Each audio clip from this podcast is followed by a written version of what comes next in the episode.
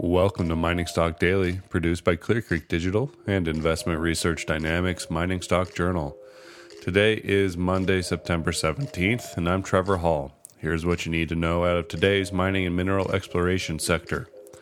Alexco Resources announced it has intersected 3,605 grams per ton silver in 4.3 meters at the Bermingham deposit at the company's Keno Hill Silver District in the Yukon Territory.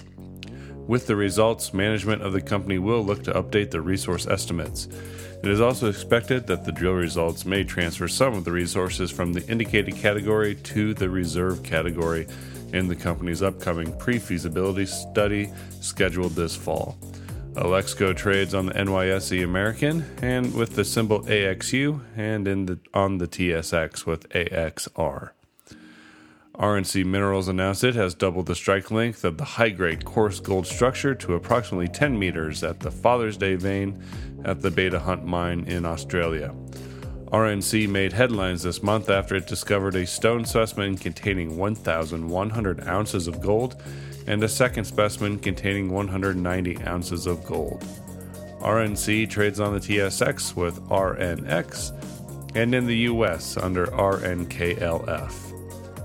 Global UAV Technologies, a publicly traded drone company out of Vancouver who performs geophysical survey work for many mine and mineral exploration companies through its subsidiary Pioneer Aerial Surveys, announced this morning that Transport Canada has approved beyond visual line of sight testing.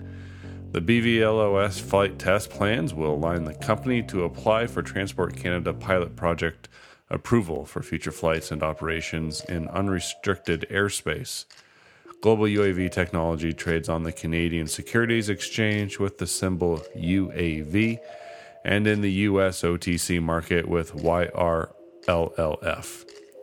And finally, the Mining Stock Journal released its latest updates late last week.